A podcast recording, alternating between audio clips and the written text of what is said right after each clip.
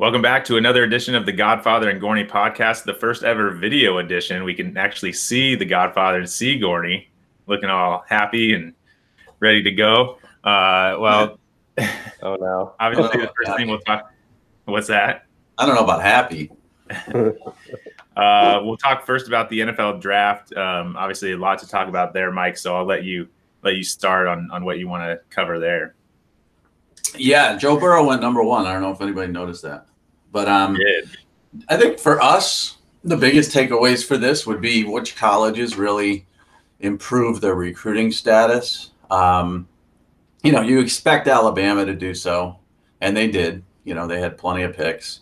Um, Ohio State always does well, but I think LSU with, with 14 picks this year, coming off a national championship, I mean, they're going to be a juggernaut. They got a commitment from Landon Jackson that, you know, right after the draft. Um, you know, the recruiting nationally for the first time that I can remember, you know, pulling kids like Elias Ricks from California and, and you know, Sampa from Virginia last year and, and on and on. So I think LSU is probably the biggest winner. Uh, and then we can talk losers because everybody loves losers. Especially you, Mike. Uh, no, I uh, LSU did great, and there's no doubt about it. I mean, they had uh, five in the first round, even though Clyde Edwards-Helaire, we could talk about that as the as the last uh, pick in the first round ahead of a lot of running backs. But they did great on offense. They did great on defense. They had low ranked guys, Justin Jefferson, high ranked guys, transfer quarterback going number one. So I think they absolutely did the best job out of anybody. I think Ohio State maybe established themselves as the place to go for elite defensive backs. Uh, you know that continues to be the trend. And then, you know, all the regulars just got stronger. I think Georgia had a good day, Alabama, and, and everyone else. So the teams that have been doing well continue to get stronger. The teams that struggled, Florida State, USC would be on top of my list there, continue to get weaker. And Texas had three, I yeah. think, which is not impressive. Um, but back to your comment about LSU, I mean, Ohio State's DBU right? Well, I think if, if, if you look at Ohio State in the last few years, Okudah and Damon Arnette is a first round pick, which is a stretch, but he's from Ohio State, so I think that helped him. Marshon Lattimore, Gareon Conley, Eli Apple. I mean, they they've had more. I think the stat was they've had eight in the last three years, and no other team has had three. So yeah, um, I think that's a huge, huge number for Ohio State. They're definitely DBU. LSU likes to talk a good game, but uh, I think it's Ohio State. I mean, Stingley's going to be a guy, obviously, and they're going to keep producing cornerbacks. Kristian Fulton slid a little bit, and I didn't, I didn't think he was a first rounder. Yeah. Um, Grant Delpit slid a bit, and I think that was more of a you know inconsistency effort thing. Um, but Shaun Wade will be a first rounder next year for Ohio State. I mean, they're just going to keep churning them out. So, you know, this whole talk about DBU, LSU, Florida State, Florida, Texas, right now, Ohio State is DBU. So let's just get that out of the way. Everybody can hate on that if they want to, but the fact that a lot of these guys are coming from different areas too. Wade's from Florida, um, you know, obviously Okudah's from Texas, and you know they're just recruiting at a national level. And and now that Kerry Coombs is back, I mean, it's, it's just going to get even better when it comes to defensive back recruiting. So I wrote earlier that the biggest underachiever in college football by far is Michigan. I'd like to see anybody argue that, please. No, I don't think you can. I mean, they continue, you know, from a draft standpoint, they're one of the best in the country, if not the best. And so, why is that not translating on the field? They're winning games, but the, it continues to be an unfair comparison to say that Michigan should be beating Ohio State every year. It's just not the same level of football. It's just not. So, um, Ohio State continues to destroy yeah, them. They should break through one year. I know they should be able to go to Penn. I mean, State Penn State. Penn State broke through one year.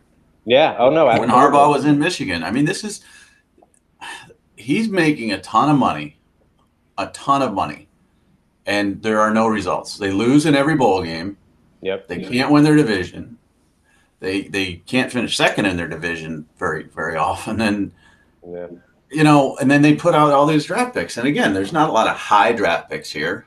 Um, you know, Cesar Ruiz went in the first round, but you know, 10 guys on your roster going to the NFL draft, you should break through at one point. Ohio State's not that dominant. I mean, yes, they're they're impressive, but they've had a coaching change. had quarterback changes. There's been plenty of opportunities for Michigan to break through there, and they just haven't. And I think it's becoming. I know the fan base is going to be really upset by this, but I think more and more Jim Harbaugh is losing that fan base. Um, I see less and less people complaining about any negative articles you see about Harbaugh.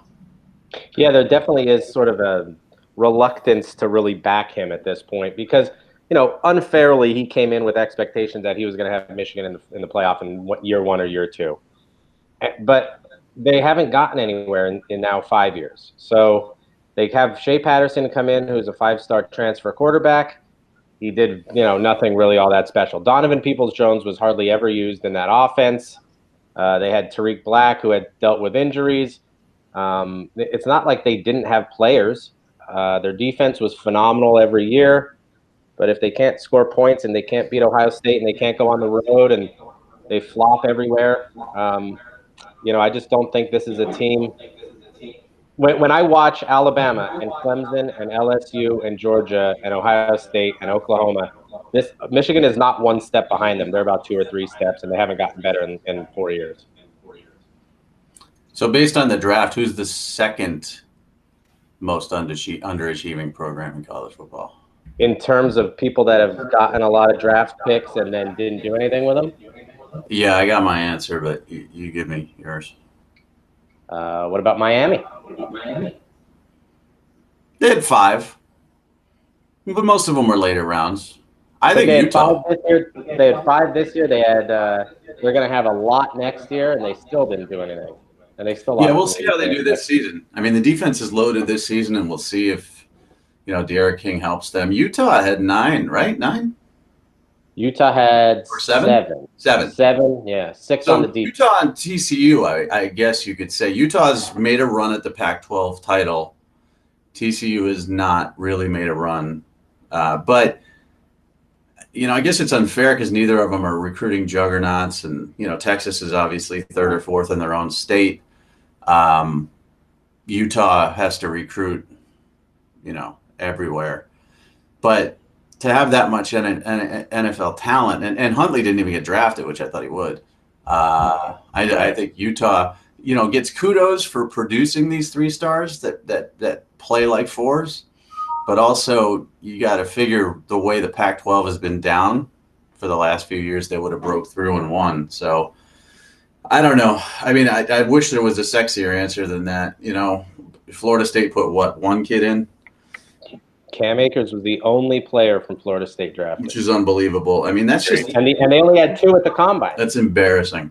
It's it's yeah, down and and for Texas to have three is downright embarrassing as well because I mean these are programs, power programs, traditional programs in fertile states that you know should just. I mean, I know if Marvin Wilson came out, he probably would have been, you know, first or second rounder. Um, but you know, you have to produce more talent than that. And it just speaks to the lack of player development. It, it's just horrendous. Um, Texas well, we, we wrote about we player development's horrible. What's that? We wrote about this today, Mike.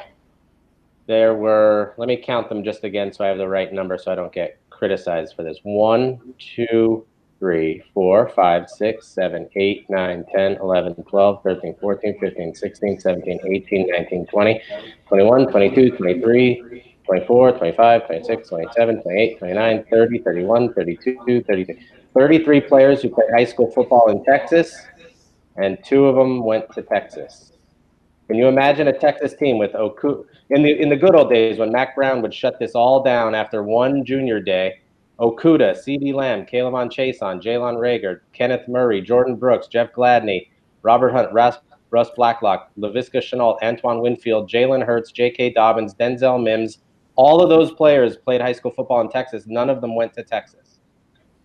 Yeah, and they didn't want all of them, but they wanted some of them, and they yeah. lost. You know those recruiting battles. The, my problem is the the high level guys that had tremendous, I would say, upside heading to Texas who just never really developed. I mean, I remember talking about Devin Duvernay, you know, as yeah. a as a as a kid in, as a track star, you know, let's say like a 10 300 meter kid who has a chance to sort of light up the the world, and he never did. I mean, he obviously had an okay career and he had a good last year. You know, Collin Johnson's a huge receiver. Uh, he got drafted, but you know, still mid rounds, and and then Brandon Brandon Jones. I mean, I like that kid coming out of high school. He's an undersized safety, but I thought we could be talking about um, you know, maybe a, a, Jamal Adams type of player there, and he just never developed. So they're just not they're not developing them. Uh, Florida State's more of the embarrassment though, because you just should never be that that that situation. And Willie Taggart really set that program back. So um, you mentioned Clyde Edwards Helaire. You you seem to not like that pick at 32. I thought it was just a little bit of a stretch, and you know, I, I get it. I, and I guess Mahomes had a say in, in who was the pick there. And obviously, a very, very talented player. Could have been a first rounder somewhere else. But when you have D'Andre Swift on the board and Jonathan Taylor, who in his later years started catching the ball out of the backfield, I just don't see how you go Edwards Helaire over those two guys. Well, it'll be interesting to see who pans out because J.K. Dobbins is also a tremendous running back yeah, that, that I thought might slide into the late first round if somebody fell in love with him. Um, but the, the the issue with Edwards Helaire is you, you just can't get a hit on him. You know, so I thought his size would be detrimental to his pass catching ability at the next level because he's such a small target and the quarterback has to be so accurate. And Joe Burrow was obviously as accurate as any quarterback could be last year. Um, and now he's going with Mahomes. I think that's a great fit. All, uh, also, you know, so I mean, he's going into the right situation. I think he'll be very good we'll see if Swift has a chip on his shoulder. You know, Cam Akers could be the sleeper running back. J.K. Dobbins could be the sleeper running back. Um, I love Jonathan Taylor. It's just so hard to tell with running backs, and you know, I continue to regret that we had six five-star running backs in this last class because it's just so devalued now. And I know it's cyclical; it was devalued before, and then you had guys like Fournette and McCaffrey and Gurley and those guys. You know, Melvin Gordon go and all of those guys have been successful, but the running back position maybe it just hasn't been as strong. But this seemed to be a strong running back class. I'm just a little bit surprised that that uh, you know nobody snuck into round one. But I, I think it's I think it's super super valued at the highest end. Christian McCaffrey gets that huge concert uh, contract. Ezekiel Elliott does, but then Melvin Gordon they don't want to pay him. You know, Fournette they're looking to trade him. Uh, so it's just hard to it's hard to know exactly. I don't think it's just one black or white. I don't think it's just super devalued, and I don't think it's super valued. But if if the guy could be the you know just the one guy that they're certain of for the next decade, give him the money. If in in the sense that they weren't sold on Melvin Gordon or they're not sold on Jonathan Taylor, maybe because he had more than 900 carries in college, they're just not going to you know go on him. I'm gonna put Dave on the spot here because you just shouldn't be staring at the camera, not talking. it seems very weird and creepy. Um, worst pick of the first round. Oh well, I'm gonna be biased uh, because I'm a Raiders fan. I thought that was a reach. Uh, uh, AJ. So, I, yeah, I didn't like that one. AJ Terrell, huh? Now again, this is a big kid who runs real well, I, and a lot of people are down on him because of that LSU game. One game. Yeah.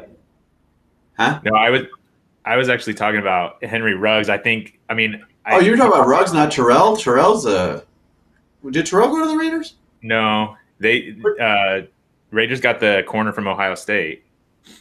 Oh, okay. That was yeah. a reach. But oh, Terrell um, went to the Falcons. That's right. The Falcons fans wanting, are not happy with that one. Ruggs, you're unhappy with Ruggs. You're in a four two seven. I know, but I mean, which for the Raiders, you know, they love the speed, but I just thought I really like CeeDee Lamb or or Jeudy better. Yeah, that was kind of an interesting one. I, I can't say that's a bad pick though. Um, you know, we'll see. You know, speed guys. I know Gorney likes to bring up John Ross.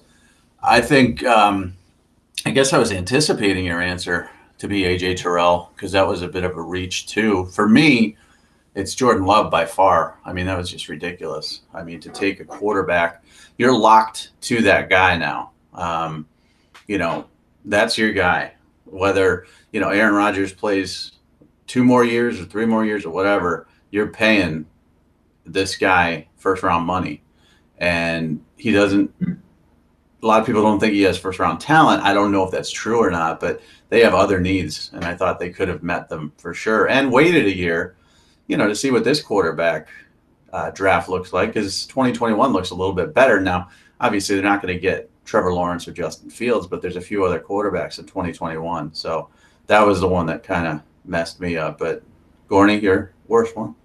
I thought Ruggs was a reach because they fell in love with speed over over production. Um, and and if I'm taking a slot receiver, I'm taking Justin Jefferson or Brandon Aiyuk in that spot. And I also thought Reagor was a reach, and I know we'll disagree on this one, but his yeah. production went down over his career at TCU, and you can blame, you know, a, a young quarterback or whatever. But if I have Justin Jefferson on the board and I choose Jalen Reagor, I just I, am just not so sure. Not so sure they made the right pick there. They made the right pick there. Well, I don't know. I mean, I do like Jalen Rager, um, you know, better than a, a Tee Higgins or an Aiyuk or or guys like that. I think he was very undervalued, and you know, I expected him to slide to the second round and and be, you know, one of those guys that, you know, like a Michael Thomas, not not that good, but you know, who just sort of slipped for some reason and then turned out to be a great player. But um, it just didn't seem to be the fit for the Packers to take a quarterback. Um, to me, you know, and, and and I also wonder. I mean, Andrew Thomas is a, is an excellent football player. I don't think anybody expected him to go four. I expect him to go fourth out of those four tackles. But then, you know, I read something where you know, I eleven general managers in the NFL had Thomas ranked at the top of their board for tackle. But Jedrick Wills seemed to be the safe pick for me. Um, you know, and then back to, you know, the Raiders with a little bit of a reach there uh, with their second pick. Um, but, you know, Mike Mayock knows what he's doing. I, I, really have a lot of confidence in him. I'm not sure, you know, that they're going to be successful anytime soon if they don't solve a few other problems. But, um, but I'm not, I'm not really upset if I'm a Raiders fan with Ruggs. Uh, Jordyn Brooks, I think, is one of the best picks of the draft. I, I watched that kid more and more heading into the draft because somebody turned me on to him. Uh, an NFL scout turned me on to him and said, you know, Isaiah Simmons or not, this is the best linebacker in this in this group. Just no one's going to pick him at seven or nine or whatever. Um, but I think he's going to be an absolute beast out of Texas Tech. I have no problem with that. I love, it. and I think we've learned this as we've gone on that forget about size, not forget about it, but just put that on the back burner. It's all about if they can run around the field and tackle people at linebacker now. Instincts and running around side to side and hitting people. I don't care about physicality. I don't care about anything. I care about them putting people on the ground. And he had a ton of tackles in his career. And we learned that with Devin Bush, and we're going to learn it with Justin Flowe and all those kinds of things. I think that's the, what what matters for linebackers now: instincts and guys that can run around and hit people. Yeah, but I, I do care about physicality because I don't want an ankle tackler at linebacker, and Brooks is a thumper. You know, um, he, Devin White's a thumper. You know, uh, Devin Bush, I'm not sure is the same level of thumper as those two guys, but uh, you know, Kenneth Murray to me is more of a finesse linebacker who can cover a lot of space. and, and, he arrives at the football with anger. There's no doubt about it. Um, but the way Brooks hits people, it just changes their whole perspective on whether they want to go up against that guy again. And it's, it's a shame he was in the Texas Tech defense because they suck so bad. But uh, but I think he's going to be good. I thought he would fall to the Ravens uh, because he's a perfect fit for the Ravens. But uh, but that didn't happen. Patrick Queen is a good linebacker. I, I worry about him because he's sort of a one year wonder and he's, you know, he's an athletic guy who can run. Um, and he came on at the end of last season. But you always have to warn her about those guys who don't have more than one year of a real resume and rise late. So it'll be interesting to see. But this is the funny thing about it. I mean, we had 21 of 32 players ranked four stars or higher coming out of high school. And half of these first rounders will be busts, and the NFL gets to look at them playing against other colleges. And it's just should be so much easier. And it's just not. It's just guesswork. It's all about who's for them, their problem is who's going to get the money and then just not care. Yeah. For us, it's who's going to have to be de-recruited, you know, and and and whoever gets this big head who doesn't want to work hard or or gets in trouble off the field or you know all this other stuff. Um, so there's different there's different areas of evaluation there. But uh, are you using mayonnaise in your hair? Me? Yeah. No, I'm not. I I have not taken the ed uh, approach to to life yet, and I missed Sunday night's episode. It's What? Supposed to, it's supposed to tape every week, but if the way DirecTV works is if there's five others that taped in front of it, then it won't tape it. So it's just been a big problem. We have to watch it on demand today. And I was I, seriously, I was actually very disappointed last night when I couldn't watch it after the Homeland series finale, which was phenomenal. Well, did you watch uh, the quarantine one? No, we're not watching self quarantine. What about after something? There's another one on that started last night. We don't Sorry. watch Pillow Talk. We don't watch self quarantine. We just watch before the 90 days. Oh, I can't You get see- that into it. you're not into the whole franchise?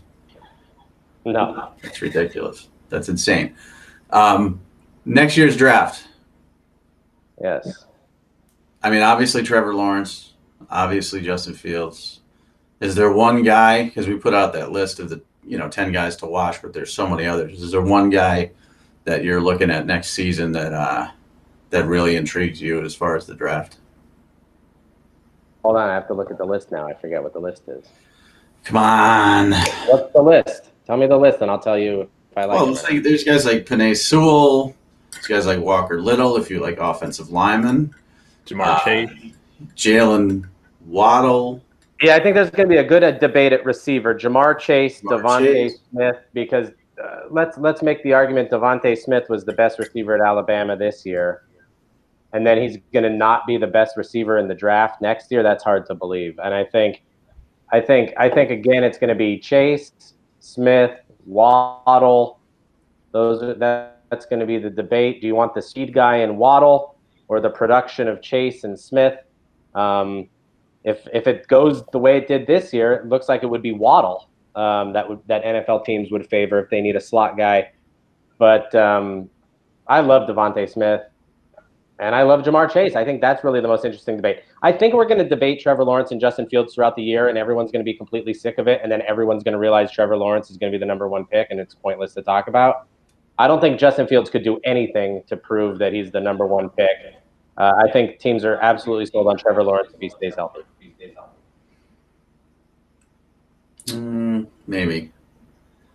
I don't know. I mean, next year, the wide receiver is interesting. The running backs are interesting because is it Etienne or Najee? Um, you know, we'll see who comes out there. Are they both first rounders? Because obviously they're both coming back for a season they didn't have to come back for. Uh, Yeah. So they're going to be even better. Um, so I think we might have two first round running backs next year. And that doesn't even mention Chuba Hubbard, who is also tremendous at Oklahoma State, but I don't think I don't think he'll test as well as those other guys. Um, you know, and then you look at the defensive end. I mean, Micah Parsons intrigues me obviously as a linebacker hybrid guy who could play defensive end, rush off the edge. You know, more of a better chasing. So I, I think he's a surefire first rounder. Defensive end Greg Rousseau. A lot of people, you know, mocking him early as a top five guy. I'm not sure athletically he's top five, but he certainly is a terrific pass rusher for Miami. And uh, you know, there's no Chase Young next year. there's no Derrick Brown next year. Uh, at least that I've seen. I mean, Marvin Wilson is good, but I don't think he's the guy. Um, but you know, guys will emerge too, because I don't think last year at this time we were talking about Javon Kinlaw or some of these other guys too. Or So- Joe Burrow. well, that's true. Joe Burrow was sort of graded as a sixth rounder. And, you know, I remember similar about a decade ago, Matt Ryan entered his senior season, you know, not as a sixth rounder, but Matt Ryan was sort of like a third, fourth rounder, and he ended up going third overall. Um, you know, so you're going to see a rise like that from some quarterback, but again, they're, I don't think they're going to challenge the big two. So let's get to recruiting. Tennessee's doing some good stuff.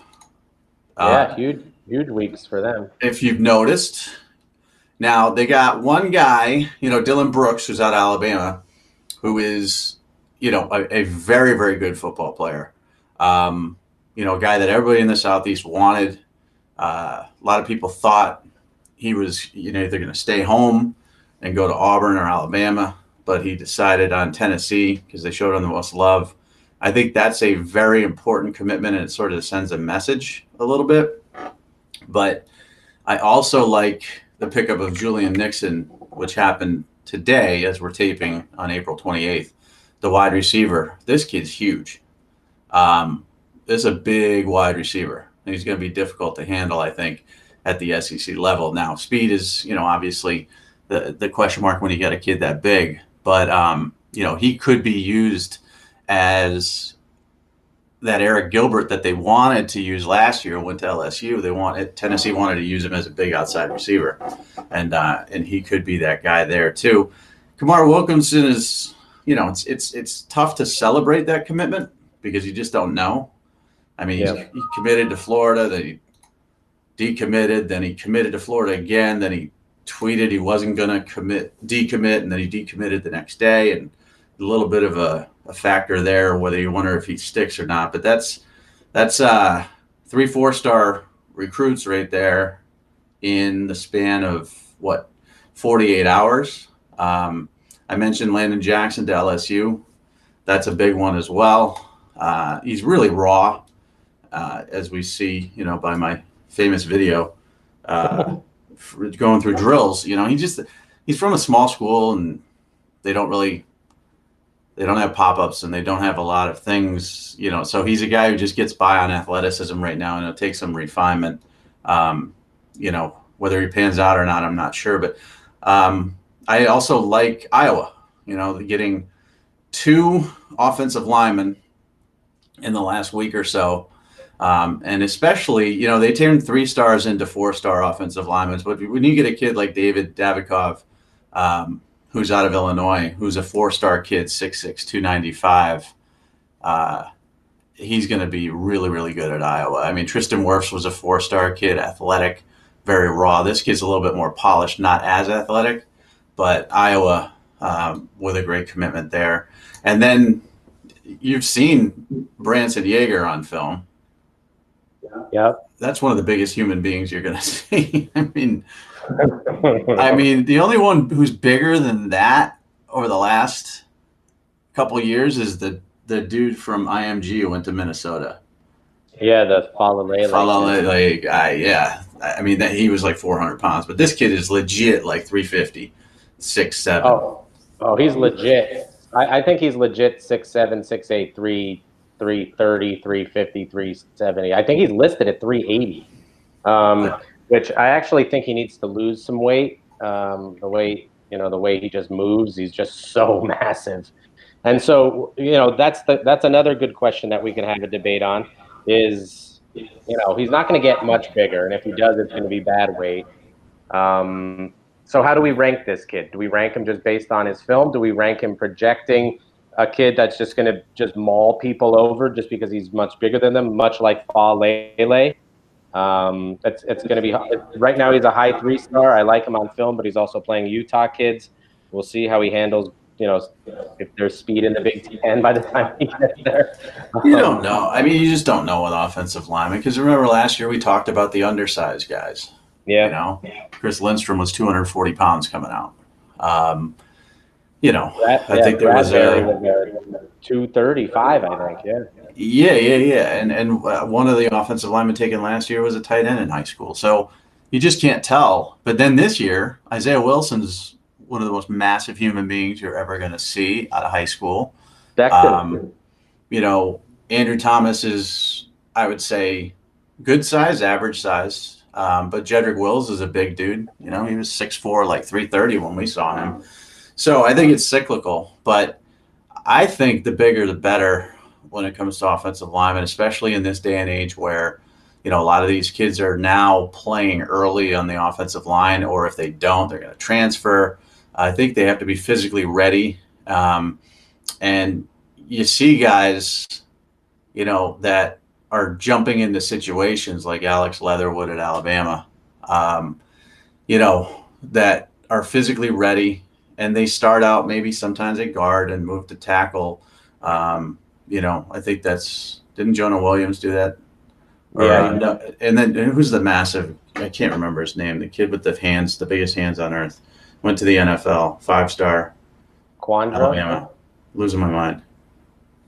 Cyrus Quandro. No, no, no. This is gonna kill me too. I'm gonna, I, I'll remember it after we get off of this. But uh, Fluker, DJ Fluker. Oh, Fluker, yeah. I mean, he started out at guard and moved to tackle. I think the bigger the better. Throw them a guard at first if they're not ready for tackle. Let them work on their feet and then put them outside. So, uh, I, you know, some of these some of these commitments that are 240 pound offensive linemen are still going to be ranked as low three stars or two stars. That's just the way it is. Now, if they develop, I mean, Lane Johnson was a quarterback in high school. How, how am I supposed to know that he's going to be a, you know, uh, uh, all pro offensive tackle in the NFL like five years later? There's just no way to tell. So I, I do like the massive offensive line pickups, but Jeremy Pruitt's doing pretty good. Um, you know, they're I think they're 11th. No, they're eighth now, maybe 11th in our team rankings. Um, average star rating is okay, not great. Yeah, it's a little low. They're starting to get a little momentum here, and I think they're going to do better in state as well. Because one of the things we saw in this draft was the Tennessee kids that all ended up leaving the state. Is this our stupid analyst group text? No, I hope not, and I hope that goes away. No, it's not. Oh, it's it's Dan Wetzel. This is I'm name dropping. Stan Wetzel. Dan's brother. No, it's Dan Wetzel. Stan's brother? Shut up. He's got a lot of followers and he's very famous. And he wants to interview Tennessee, me. I, Tennessee, I like. They have as many commitments now as any other team in the SEC. I think some teams are handling the coronavirus differently. I think this would be interesting to get into if we ever have any time to do anything. Um, you know, Florida and Tennessee have gone uh, aggressive and tried to jump on guys and get them to commit early and get this kind of out of the way. And then we have the Alabamas of the world who and Texas A&M is another one that should be recruiting maybe a little bit better.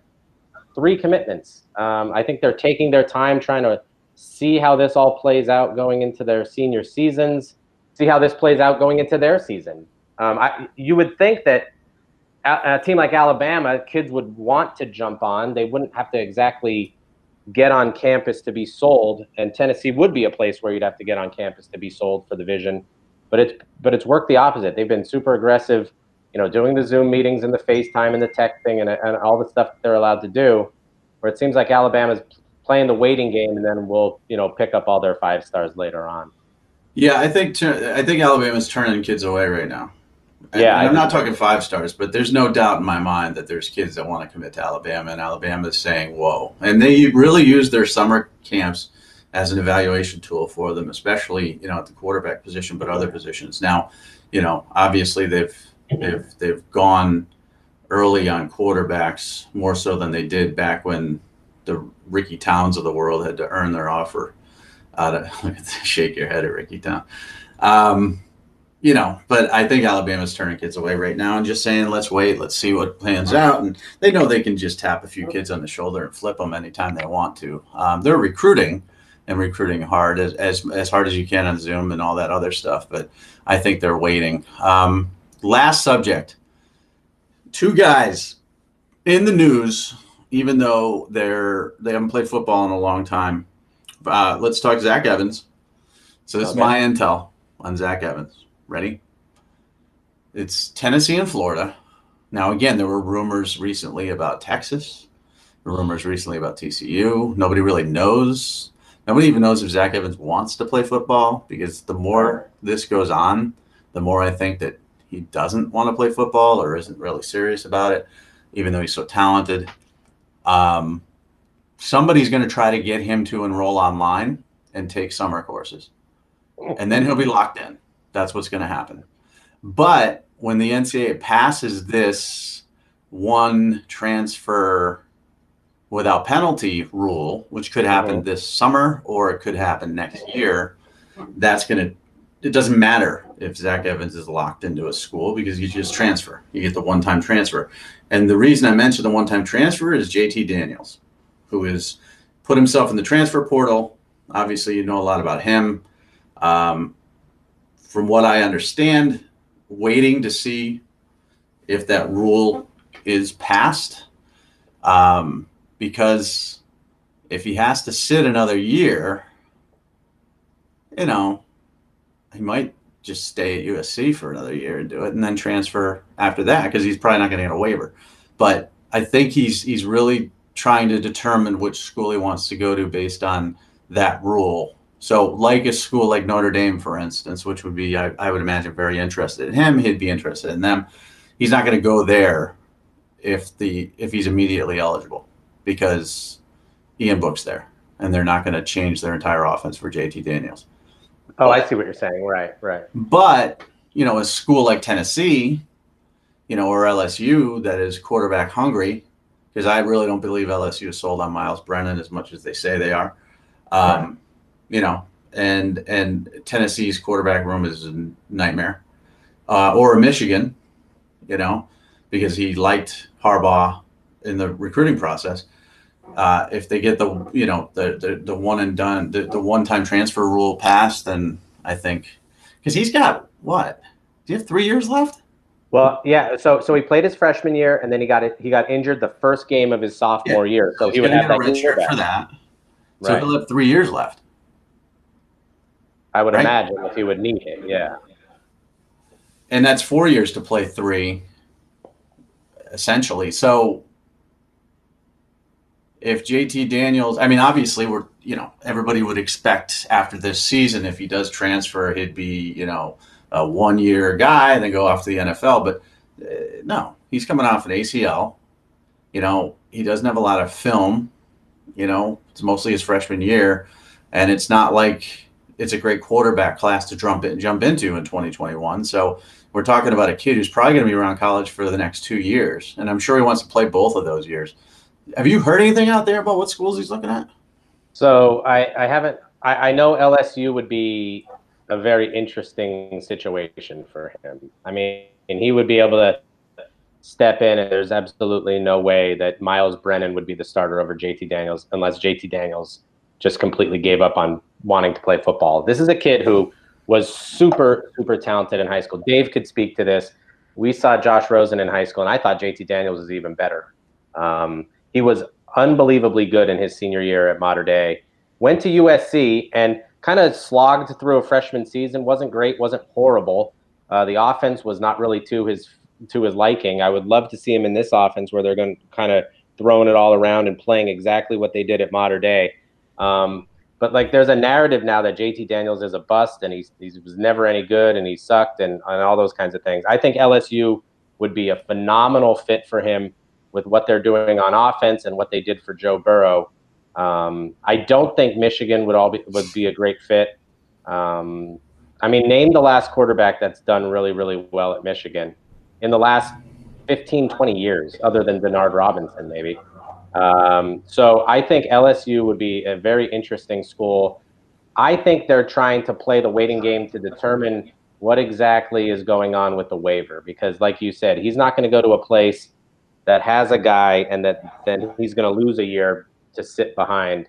Um, so that so so you know like a Texas, he's not going to go to Texas and then lose a year waiting to play behind Ehlinger and then and then get the starting job. So I definitely think LSU makes a whole lot of sense.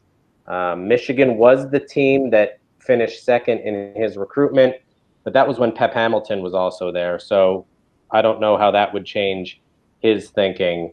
Um, but I think he is a guy, and I've said this on the USC site podcast. And I'm not comparing him to Joe Burrow, but in the same sense, he could go not work out at the first school he was at, and then go to a second school and completely put up huge numbers if it's the right fit. In terms of Evans, there's no intel. Stop saying you have intel. no intel. One you, no one has intel. There's nothing intelligent about anything going on. anything. I got boots on the ground in Houston. You have no boots. There's boots on the ground in Houston. I got boots on the ground in Knoxville, and I got boots on the ground in Gainesville. If he ended boots. up at Houston, I wouldn't be shocked. If he ended up anywhere, I wouldn't be. My shocked. boots and, don't say Houston.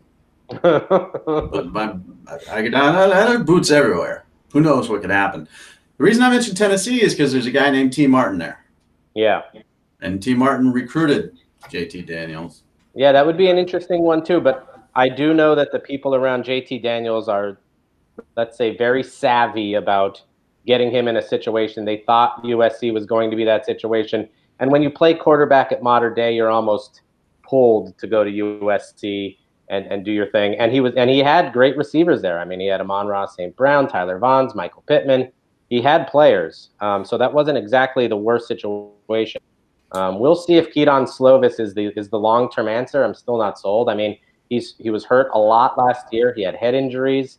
And and after one great year, a lot of teams figure you out. And so we'll see if moving on from Daniels and going with Slovis is the right situation. I'm not entirely sold that it is.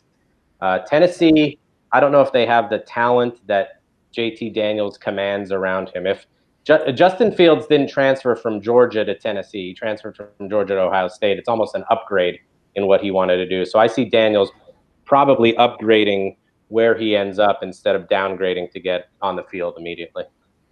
Can I put downgrading on the VolQuest board? No, you can't.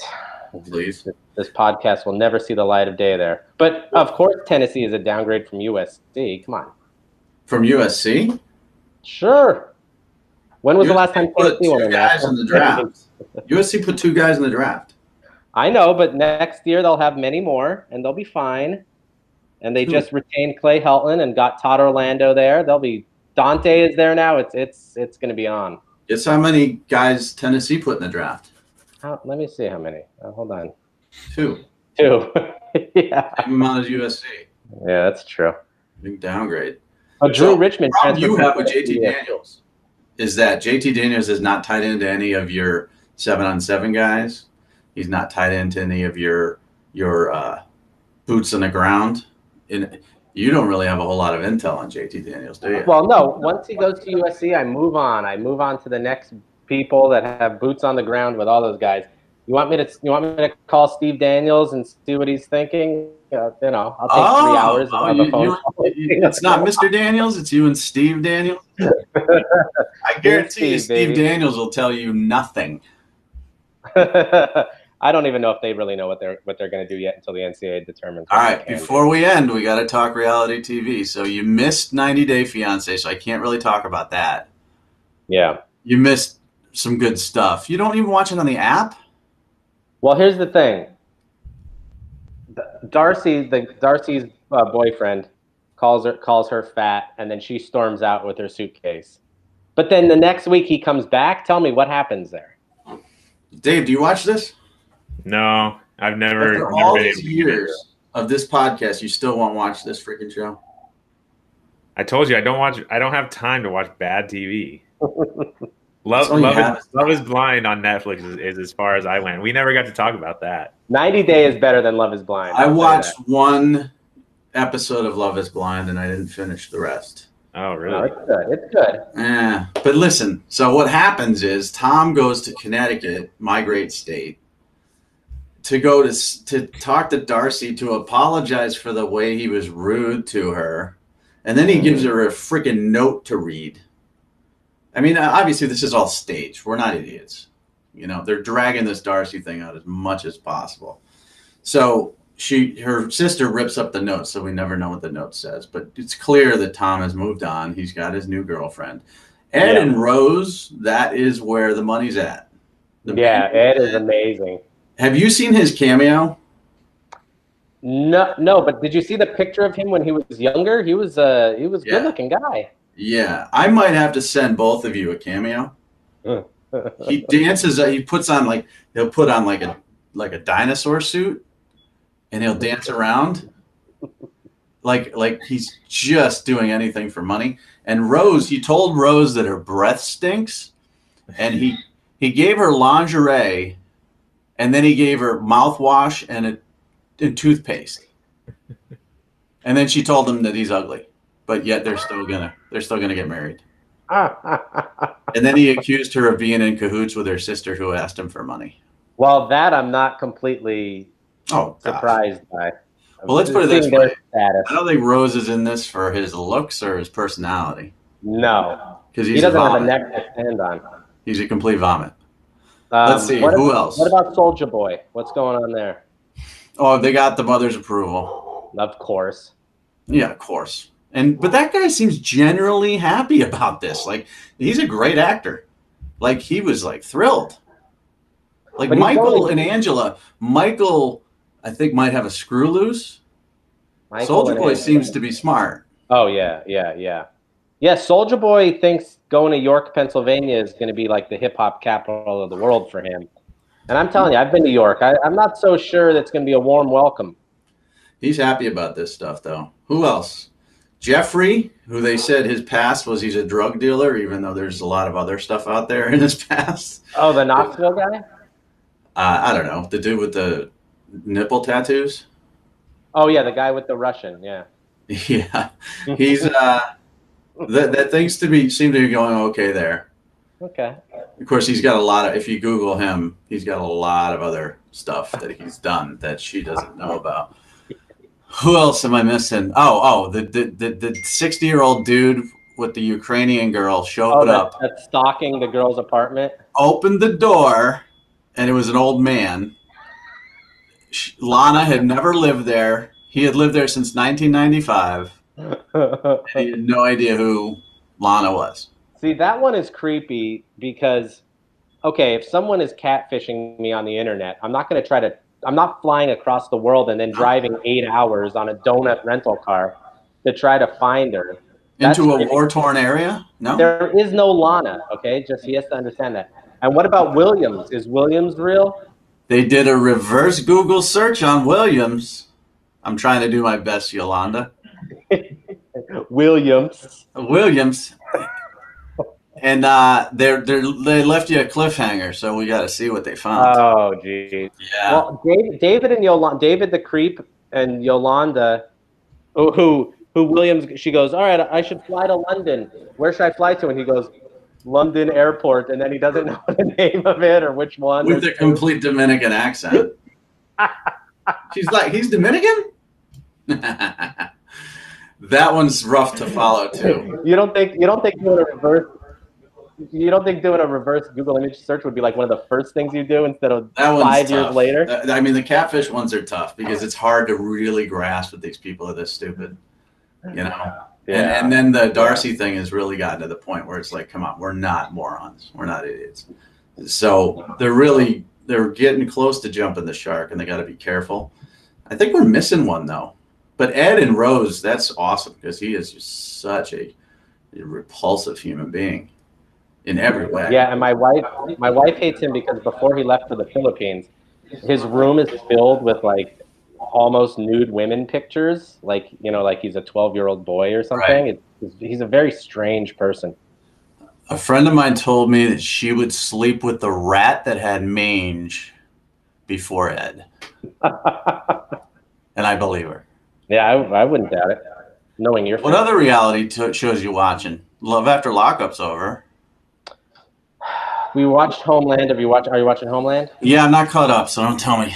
Oh, I love Homeland. I've watched every season. Don't Yeah, tell me me. Homeland's great. Homeland amazing. What are we else are we watching? Just the regulars. Uh, reality stuff. We're not watching a ton of. I've discovered a sitcom that I like. Have you ever seen Superstore? Either of you? No. No. Hilarity. Very funny. Mike, I'm are, are you leaving the house during this coronavirus crisis? Yeah, I have a buddy of mine who hasn't left the house since March 16th. Like legit hasn't left the house. You know, by Huh. not inviting germs into your body, this is just prolonging the issue, right? Oh no, I'm out there. I'm licking lampposts, bro. We need we need to get out and to, society needs to join together and then fight this off together. Because staying in your No, I go out. I I go out. I go out. But I wear a mask if I'm going into a, an establishment like Target or Walmart or something like that because it's Yeah. it's required here in Connecticut. yeah, um, here too. Yeah, but I'm not I'm not hiding in my house. No. I mean, you know me, I'm Mr. Social. So I am out there mixing it up. I think we can end this nightmare, but it's better to see us on camera because then you get to see Gorney in a shirt that's two sizes too small. Well, it used to fit right. What The? Reese's peanut butter cups took over. this quarantine hasn't been good for any of us, honestly. no, not at all. I think I downed a one pound bag of caramel M and M's the other night. How are how are you getting a haircut though? Because you look nice and trim on the sides there. Not. Uh, no, you're not. Yeah, it's That's just bad. Yeah, it's not looking good. I got one the day before they shut down Connecticut, though. oh, good, I got good it call. right Yeah. in under the wire, but I will get a black market haircut if I have to. They they sell I- those. I was thinking about just uh, ordering hair clippers on Amazon and then doing it kind of myself. I mean, it's not like I need a, you know, the Beverly Hills cut or anything. I think you should let it grow out and then braid it. yeah, I want to get a rat like the '80s. Dave's is starting to flop. With a Yeah. little Yeah, I can't I can't like stand it up anymore. Right, it's, It's going it's so heavy. It's like flopping to that I side. So I'm close I tell to you, this is a, too. it's a test for all of us. Yeah, First world problems. We got haircut problems. that's So- right. But we're gainfully employed. We're rocking out podcasts. We're writing 80, how many? 80 articles a day today, Gorney? Yeah, I think 82. Yeah, Yeah. you added two to the budget. Uh, wrap it up, Dave. All right. Well, that's it for this week. We will see everybody again next time.